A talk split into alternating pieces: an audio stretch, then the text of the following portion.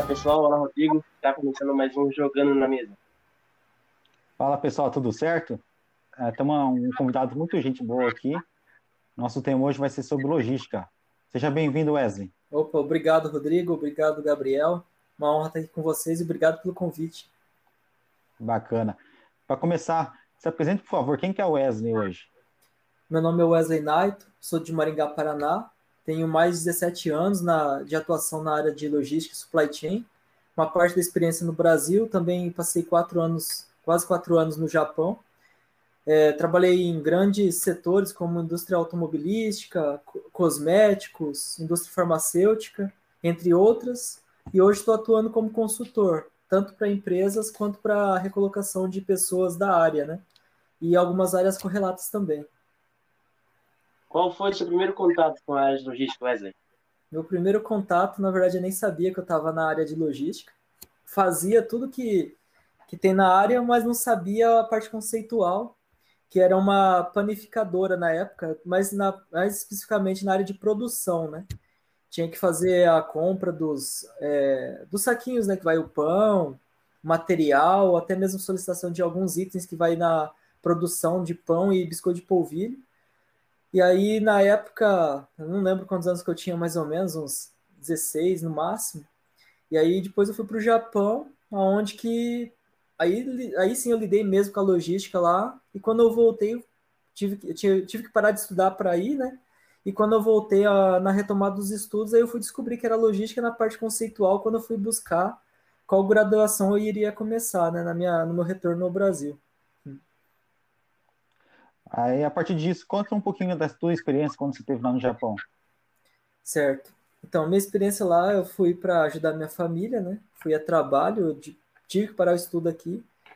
É, a adaptação foi um pouquinho complicada por causa do fuso horário, principalmente nas primeiras semanas, né? É, comecei lá trabalhando na parte operacional de separação de mercadorias. Era um grande centro de distribuição, a maior rede de mercados do Japão. Tinham três grandes C Ds, e onde eu trabalhava era o principal, que era em Tóquio. Abastecia, em média, quatrocentas a seiscentas lojas cada C D, né? E aí, como o Japão ele é um país extenso, ele não é... Ele é, ele é de comprido, né? Digamos assim. Cada C D ficava numa ponta, né? Uma em Osaka, uma em Tóquio, que é o meio, e outra mais para baixo, lá na região de Aichi. E nosso C D, por ser o central, ele recebia mercadorias também de fora. Aí eu trabalhava em dois setores, que era o Souzai, né, que é uma espécie de, de área de derivados de carne, e outro que era produtos é, nacionais e internacionais, que era o Anipai e Onipai. O A de nacional e O de internacional. Aí era produtos estrangeiros. Aí de vez em quando vinha até produtos do Brasil lá, igual carne de frango, a maioria era tudo com embalagem daqui mesmo, do Paraná, inclusive. Só não vou fazer o merchan, que eles não estão pagando os royalties pra gente, né? E...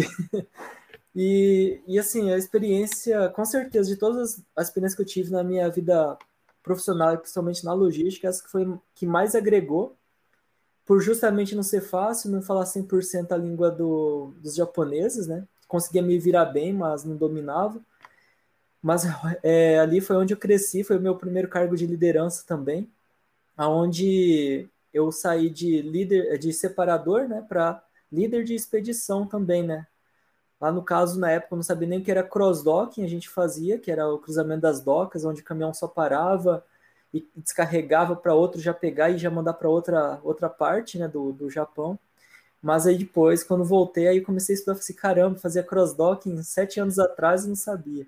Quais semelhanças você identificou que o Brasil tem com o Japão, em questão de gestão? Olha, é assim, lá são muito mais disciplinados. Agora, em questão à semelhança, pelo menos na onde eu trabalhava, por, por mais que a gente vê na T V que é tudo moderno e, e a gente acha que lá todos os lugares é, é, é tipo Tóquio, mas na verdade não é. Tem muito lugar lá que é pior do que aqui, e, e é pior que algumas regiões daqui, em relação à infraestrutura e tudo, por incrível que pareça. Por exemplo, da mesma forma que a gente... aqui na comunicação, vamos citar um exemplo. Pão francês, cacetinha, tem vários tipos de nome, sabe? É, as comidas ou as, as coisas tradicionais, lá também tem isso. E aí tem, por exemplo, regiões do interior lá que, se você falar com a mesma, com o mesmo linguajar do, do, de Tóquio, ou que você aprende a parte, quando você estuda aqui a parte formal, o pessoal não vai te entender, não vai compreender. Da mesma forma que, se a gente for para o norte, nordeste, vai ter, sei lá, macaxeira, a mesma coisa, se eu não me engano, que é abóbora. Enfim, tem vários tipos de nome para o mesmo tipo de alimento, ou bicho, né, igual tatu, peba, essas questões. Essas questões se assemelham. Apesar do Japão ser muito menor, tem muita diferença cultural por região. É... Também tem a questão, é... assim, hoje, né? Os japoneses mais novos são acolhedores, não são... Os, os mais velhos, pelo menos lá, a maioria que eu trabalhava era bem mais conservadora, eles não gostavam muito de alguns estrangeiros. E como eu estava no país deste, tinha que respeitar, né? Fazer o quê? Senão vai chegar na casa do, do outro e meter o pé na porta, né? Então tinha que respeitar, mas assim, você acabava relevando algumas situações. Tinha, assim, um pouco de preconceito pelos brasileiros, porque muitos faziam coisas erradas lá. Agora, de semelhança principal mesmo, essa questão de cultura por região, e que, por incrível que pareça, tem uma discrepância gigantesca entre, por exemplo, é, Tóquio de, de cidades do interior. Então, às vezes, você chegava lá, tinha que pegar, tinha que ter carro para... para poder sobreviver no interior, senão você não conseguia ir de bicicleta, era muito longe da, do local onde você podia fazer compra. Como eu morei mais em Tóquio mesmo, não tive esse sofrimento, né? Eu morava a quinze minutos do, do, da estação de trabalho, eu ia de bicicleta. Mas eu já fui visitar algumas empresas onde eu, onde eu fiz entrevista de emprego, eu acabei não indo porque era muita diferença da comodidade. Só que também muda a questão do aluguel, sobrevivência, é bem mais caro em Tóquio, né? Então, mesmo em grandes centros, em, em países de primeiro mundo, também tem essa diferença entre a, a capital e o interior. Tem, muita. E, e também tem uma questão, assim, que eles têm uma visão deturpada da gente, né? Que quando eu tava indo, tinha um australiano, eu não entendi muito, mas eu consegui entender ele, né? Não conseguia comunicar, não sabia falar tão bem. É, que ele pegou e falou para mim se era verdade que a gente andava de jegue e correndo das anacondas. Eu falei assim, cara... Aquilo ali, aquele é um filme, aquele é filme da Anaconda, é um, um insulto se você for estiver falando disso, cara. A gente tem, tem São Paulo não é assim, Manaus, que é dentro de, da Amazônia, não é assim, um monte de lugar não é assim. Tem, tem esses bichos mesmo, mas eu praticamente nunca vi, né? Então tem uma visão bem deturpada do Brasil. Os caras acham que todo mundo é, é índio, não desmerecendo, mas eles tinham essa visão, né? Ainda mais na época, passou uma reportagem que eles descobriram uma tribo, é, sei lá, se era nova, que eles nunca tinham visto, e passou essa reportagem lá na época. Eu falei assim, pronto, agora você Pegou. junta o que eles acham com o que eles estão vendo, e acho que isso aí é a realidade geral. Depois, quando você retornou para o Brasil, é, começando a estudar, a trabalhar, como que surgiu o Log e S C M? Então, assim que eu retornei, eu, eu fui procurar um trabalho, né? Fiquei tipo uns dois, três meses de... entre aspas, férias, porque lá não tinha.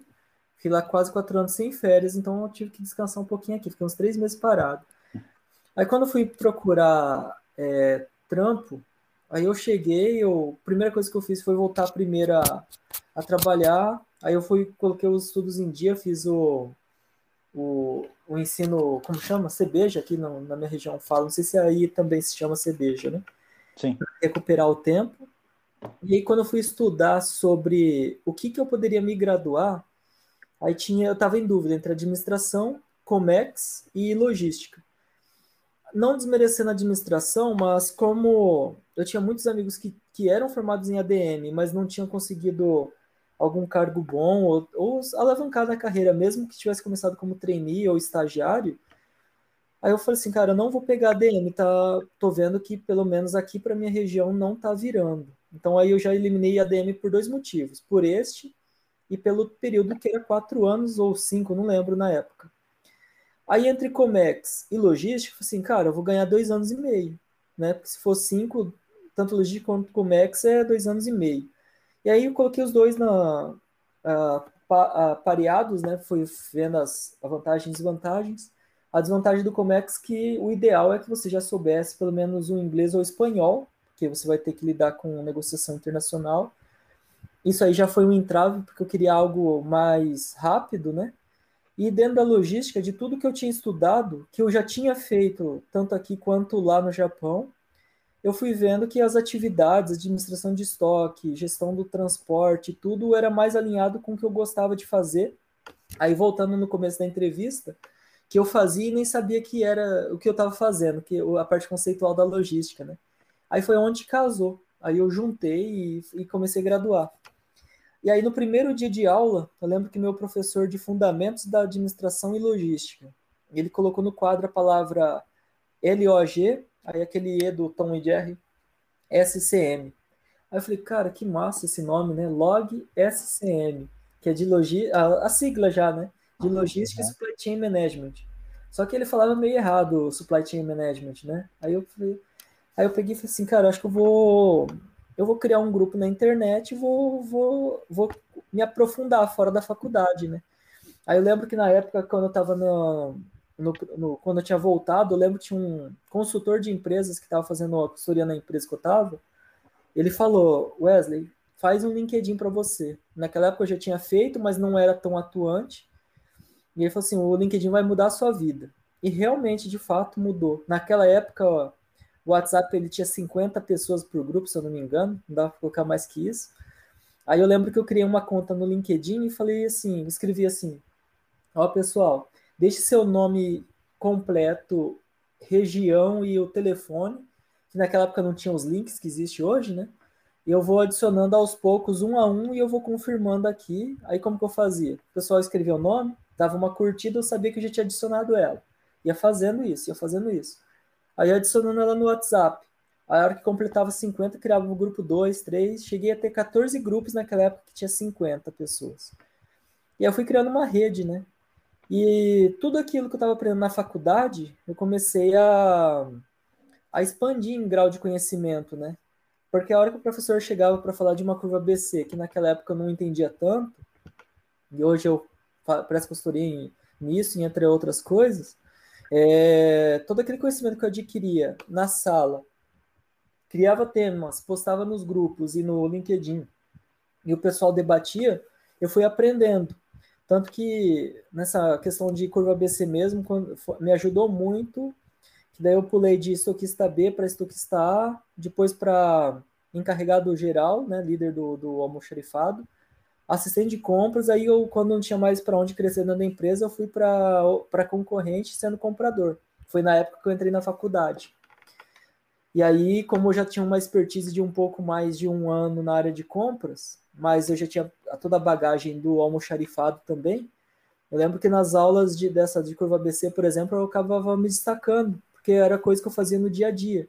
Só que reforçado as temáticas que tinha no grupo Log e S C M, tanto no WhatsApp quanto no LinkedIn. Foi um dos primeiros, não foi o primeiro, mas é, acho que, se eu não me engano, foi o segundo ou terceiro grupo de logística do, do, do WhatsApp e LinkedIn, né? E, cara, de lá para cá, conheci gente de todos os níveis e hierarquias, partes do, do planeta.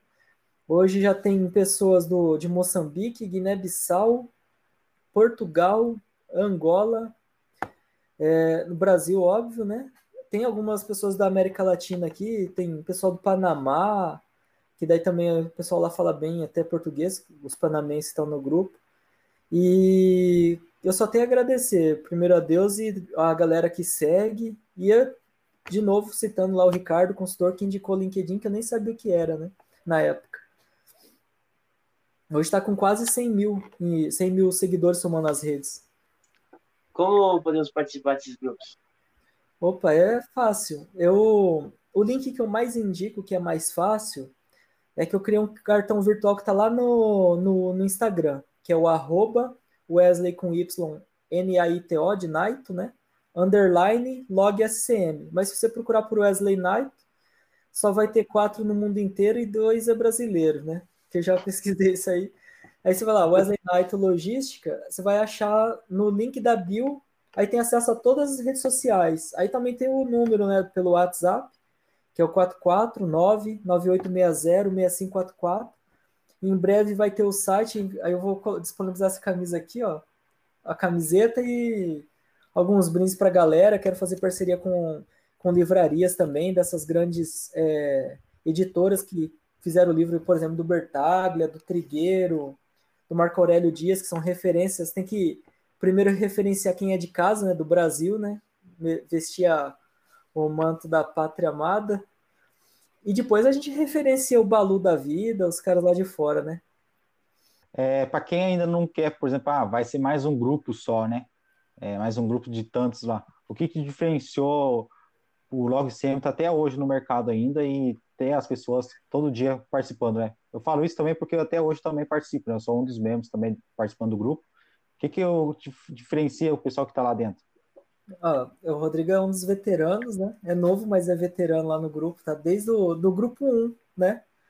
E, e assim, o que diferencia é que, primeiramente, quando a gente iniciou, o pessoal não gostava de participar de grupos de WhatsApp porque era assim, bom dia, boa tarde, boa noite de mãe, de tia, de, de irmão, né? Era aquela algazarra. E desde o começo até hoje, a gente tem um cadastro que a gente realiza, nome completo, aí tem um, tem um, um link que você acessa para fazer uma pesquisa que vai se complementando. Os dados dessa pesquisa vai desde saber quantas pessoas que tem, quantas estão empregadas, quais são os cargos. É, de repente, se você tem um recrutador lá no meio, você consegue uma ajuda mais fácil. Graças a Deus, é, os últimos três empregos que eu consegui foi por indicação no LinkedIn, não só do grupo do WhatsApp. Teve um, um processo seletivo que eu fiz para uma empresa que eu não vou citar o nome, porque a gente está ganhando nada, né, para fazer propaganda gratuita, então não vou citar. Mas é uma grande empresa da, da área de logística que está abrindo C D em Maringá. Eu nem sabia da vaga, apesar de morar aqui, nem sabia que eles iam criar o C D. E aí um, um colega de, de Curitiba, ele passou para ser gestor geral de um centro de distribuição e falou assim, Wesley, vai ter essa mesma vaga aí em Maringá, Guarapuava, Cascavel e mais outras duas cidades do sul, do, do Paraná e de Rio Grande do Sul, né? Que era, se não me engano, era Juí, se eu não me engano, na cidade, uma delas, e Alegrete. Aí eu falei assim, cara, que massa, obrigado por compartilhar. Aí eu falei assim, ó, tenta que eu acho que a vaga é boa. E eu não sabia, não estava nem site, nem nada. Mas foi por onde? Networking, né?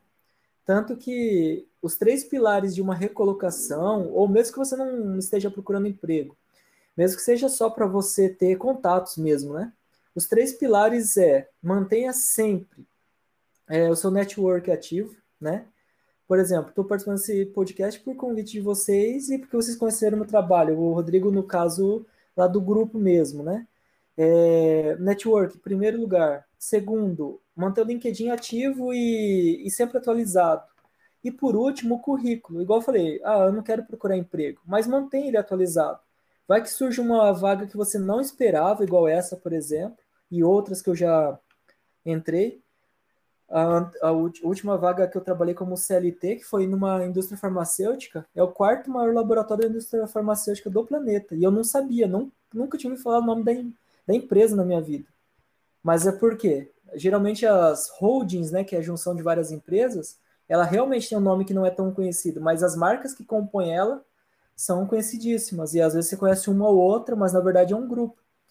Então, deixa sempre o currículo atualizado, que não seja para recolocação, seja para informação, que daí você gera oportunidades. Igual esse link mesmo que eu deixei no Instagram, ele é uma espécie de cartão virtual. Só que além dele linkar todos os links de, de plataformas que eu utilizo, por lá você, é mais fácil da pessoa me adicionar no celular dela. Então, querendo ou não, eu estou tirando o empecilho da pessoa não me acessar. E quanto mais você... se põe disponível nas redes, maiores as oportunidades vêm também. Então, tudo que você puder facilitar seu networking, eu, essa é uma dica principal que eu falo, e é, esse é o segredo do sucesso do LOG e S C M. Seriedade, comprometimento e, principalmente, o conteúdo de alto valor agregado. Por isso que eu acho que eu teve um sucesso até agora.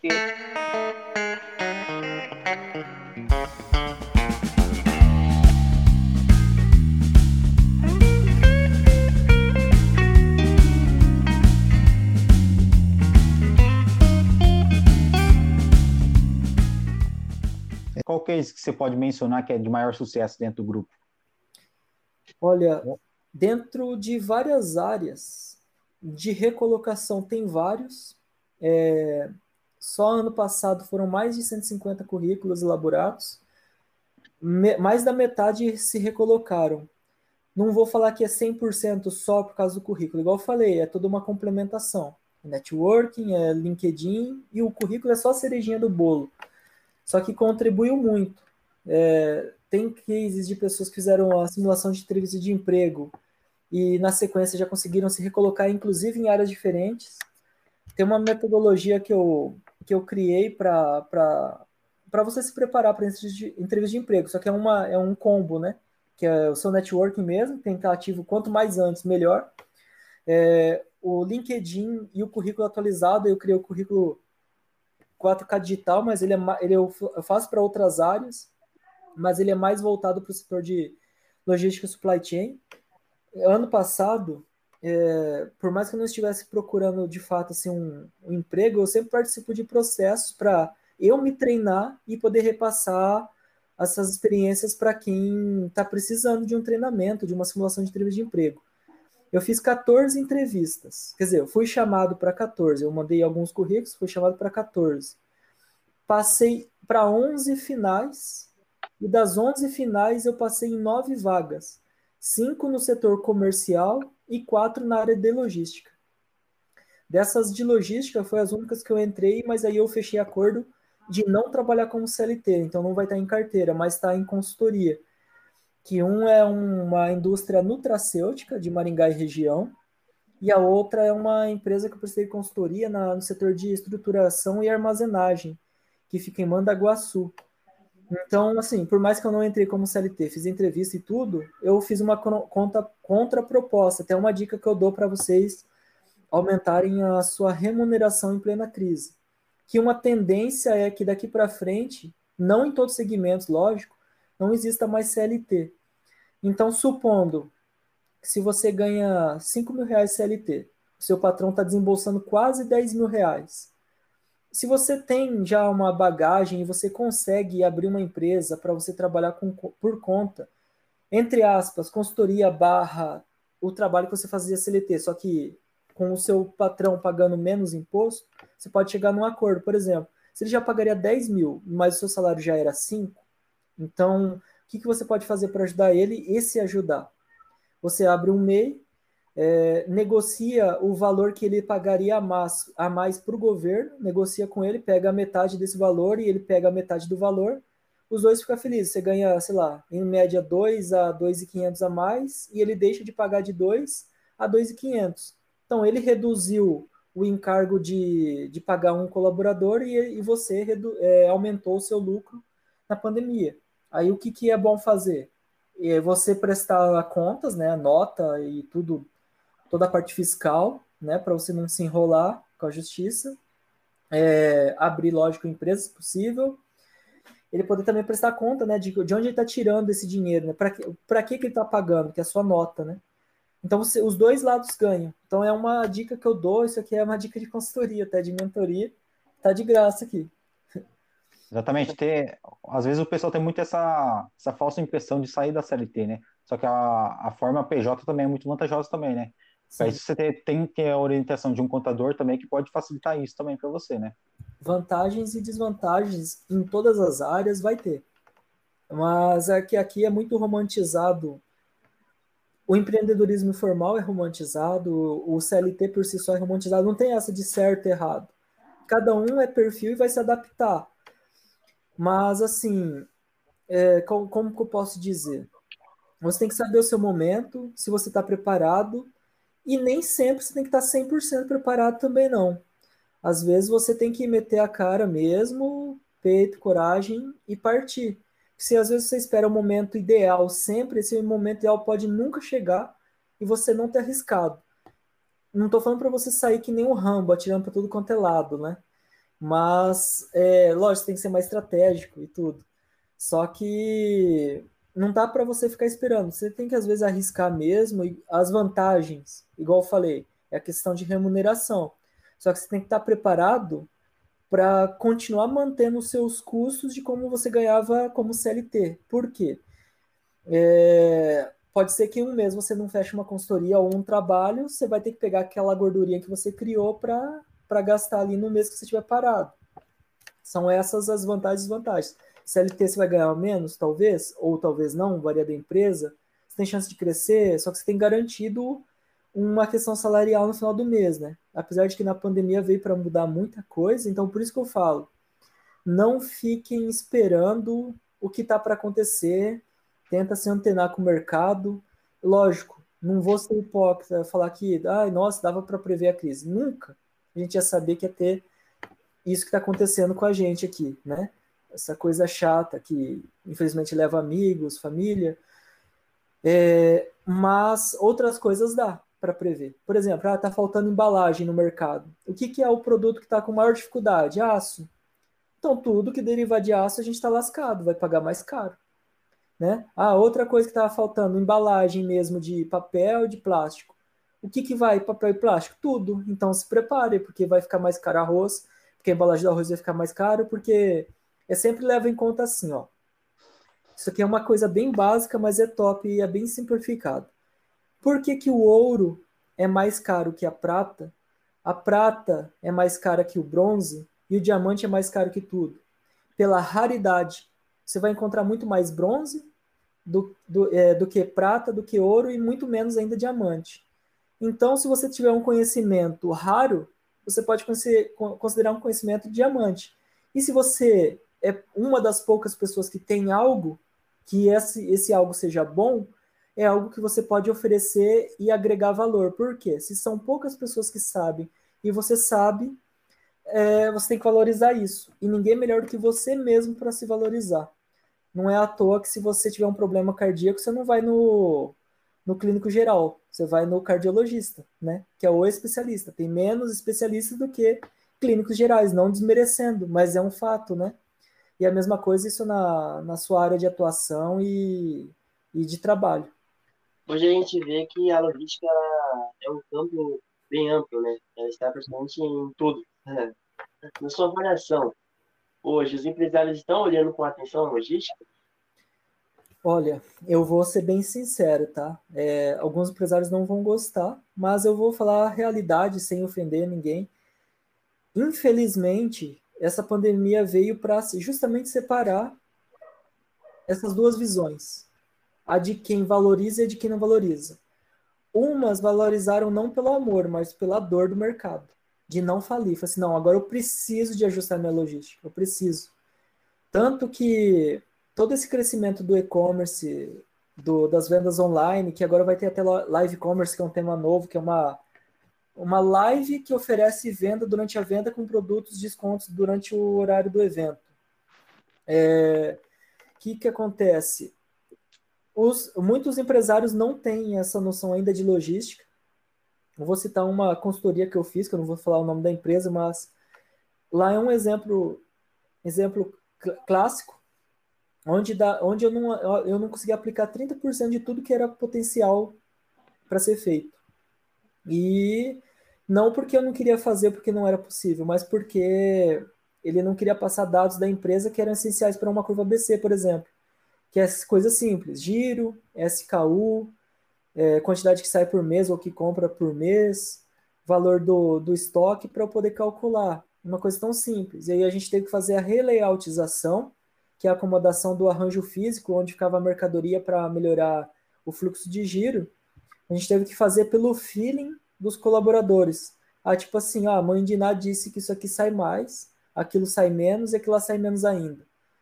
Foi organizado dessa forma, deu certo? Deu. Mas aí uh, você, como consultor, você sabe que aquilo lá não era, uh, digamos assim, o ideal.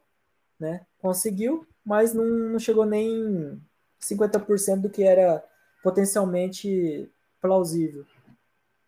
Então, você, como é que... Como é que você conseguiu lidar com a situação? Acredito que não deve ser, não foi só uma pessoa, né? Isso deve acontecer meio que diariamente. Então, na verdade, toda vez que você for, seja trabalho, seja C L T, seja P J, vai aparecer situações que, que não são agradáveis. E é aí que, que você vai ter que se diferenciar. Nem tudo que você quer vai acontecer, isso é fato. É, isso é... é se iludir demais com o mundo, né? Não depende só de você, tem várias situações que vai destruir seu planejamento, aí você vai ter que partir para o plano B, C, D, enfim. Realmente, em várias empresas que eu fiz consultoria aconteceu esses empecilhos, mas aí você tem que argumentar, e tem casos que você argumentando, estando certo, não importa, a pessoa não quer, não tem o que fazer. Você só consegue ajudar quem quer ser ajudado. Quem não quer ser ajudado, você só dá a sugestão, ela acata ou não, e você deixa bem claro que ela vai arcar com a decisão que ela tomou, sendo boa ou ruim. Tudo, tudo é decisão. Então, toda ação vai gerar uma reação, boa ou ruim, você colhe o que planta. E, e aí eu gosto de ser bem claro na consultoria, lógico, você não vai chegar com os dois pés na porta e sendo arrogante, enfim. Mas você deixa bem claro, ó, se você não fizer isso, vai ter problema nisso, nisso, nisso. Você já se antevê com, a, com um empreendedor, no caso.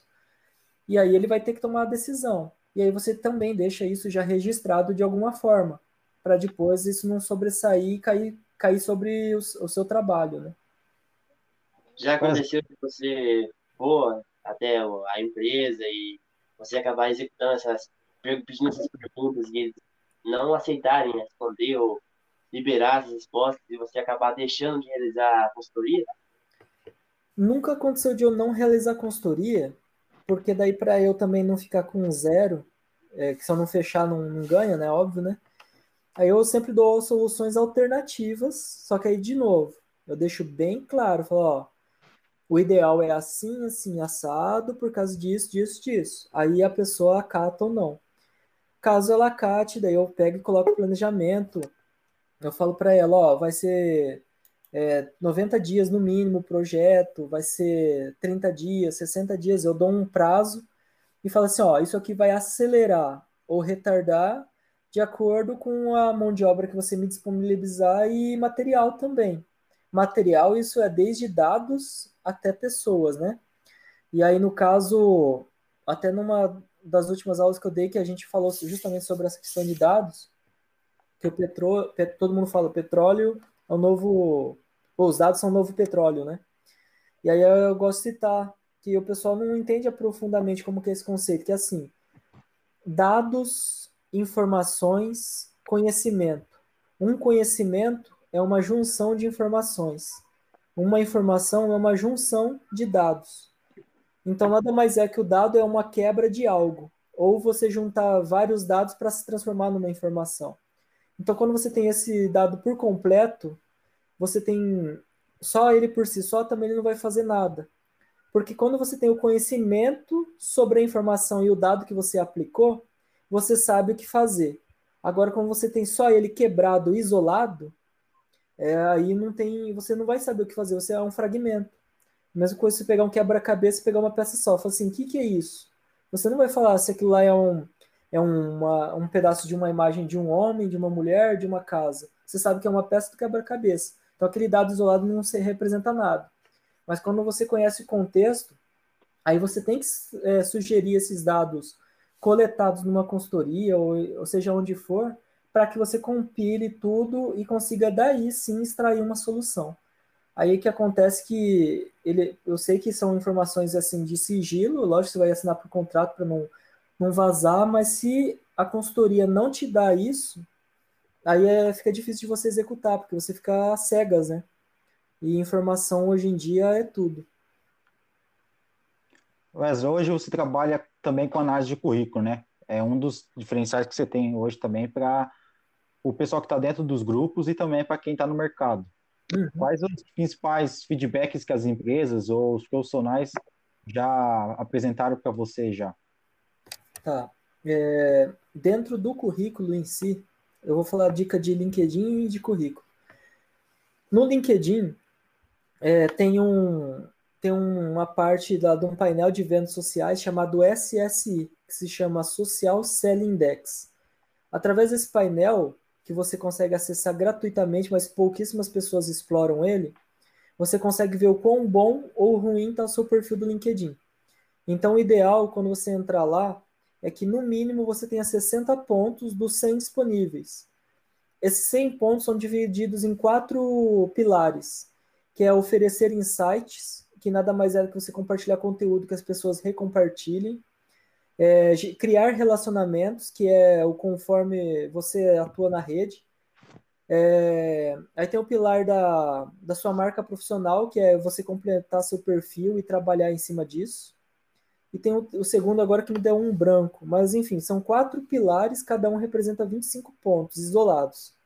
Mas os quatro juntos chega a cem. Na versão não paga, o máximo que você pode chegar, se eu não me engano, é oitenta e um pontos. O meu recorde foi setenta e nove, hoje eu estou com setenta e cinco. E aí, fora esses dados que, isolados, que igual eu falei, no mínimo você tem que ter sessenta pontos no S S I para considerar razoável, vai ter um pilar lá em cima que vai estar escrito assim, setor e rede. O que, que é setor e o que é rede? O setor é onde você atua e está cadastrado. Igual eu me cadastrei lá, logística e supply chain management. Só que eu tenho outras pessoas na minha rede que são de outros setores. Tem eu do, da logística, tem o cara do compras, tem o cara do comercial, o cara do marketing, programação.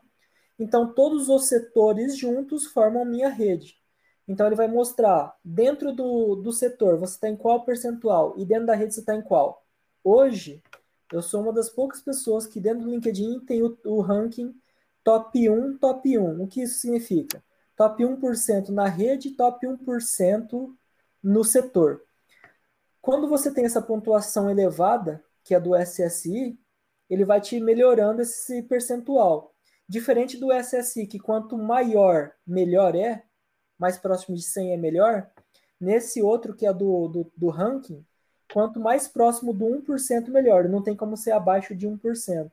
um por cento, um por cento significa que só um por cento da, das pessoas que estão no meu setor tem um perfil igual ou melhor que o meu. E dentro da rede, só um por cento da minha rede, que é meu setor com outros setores, tem um perfil igual ou melhor que o meu. Por isso, esse S S I é essencial para vocês é, analisarem quão bom ou ruim vocês estão na rede. Você vai fazendo essa performance. Aí, ah, eu postei, ah, melhorou meu ranking. Quanto mais forte você estiver no S S I, maiores as chances de empregabilidade. Não quer dizer que você vai conseguir um emprego só por causa disso, mas ele é um pilar. Aí é lógico, dentro do LinkedIn, perfil campeão. Aí tem até um vídeo que resume bem no, no, no YouTube, que eu deixei gravado, quais são os principais pontos para você transformar ele num, currículo, num perfil campeão. E aí, no, a dica que eu sempre dou de currículo, seja o mais objetivo possível, e eu coloco cinco pilares em cada experiência. É, o que você faz, como você faz, por que faz, com quem faz, e principalmente... Foca em que resultados vocês geraram. Porque você concorda que... Você vai, um exemplo, sou gestor de logística, eu vou contratar um, um auxiliar de expedição. Aí a pessoa vai lá e escreve assim no currículo. Olha, eu já tenho experiência de auxiliar de expedição há cinco anos, trabalhei em três empresas, e aí na expedição eu fazia isso, isso, isso, isso e aquilo. Só que eu já estou contratando um auxiliar e eu já sei o que ele faz. Mas qual que é o diferencial seu dos outros auxiliares de expedição? Ah, não, ó, na empresa a gente fez uma área de, desp de despacho isolada, onde a gente diminuiu em cinquenta por cento os erros que aconteciam. A cada cem erros a gente está fazendo no máximo cinquenta dos cem que tinha. Ah, aí eu já, eu já vou olhar com outro olho, porque além da função que eu já sei, que é o mínimo, que vou, concorda comigo, se eu estou contratando um auxiliar, você não precisa colocar o que o auxiliar faz.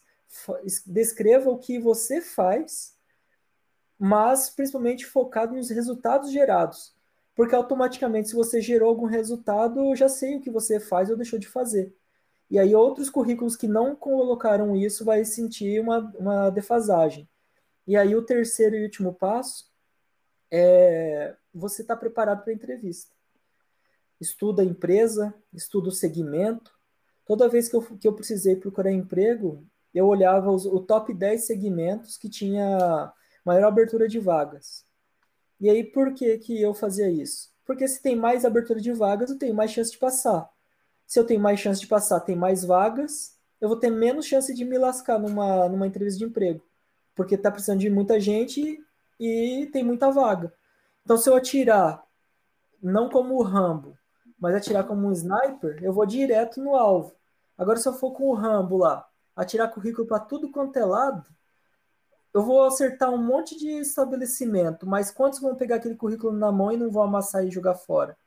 Exatamente. Agora, se eu tenho minha rede boa de LinkedIn bacana, tenho um currículo bem elaborado e estou preparado para entrevista, se eu, por exemplo, entrego lá, ah, Rodrigo, entrega um, um currículo para mim aí na sua cidade, a, a chance desse currículo chegar à mão de alguém que seja um tomador de decisão é maior do que se eu simplesmente tivesse enviado. É lógico, ah, meu currículo está bacana e meu LinkedIn está ok, isso vai aumentar a minha chance. Mas ainda o Q I é essencial, e o Q I nada mais é do que networking. E aí, às vezes, as pessoas reclamam, falam assim, caramba, só contrata conhecido.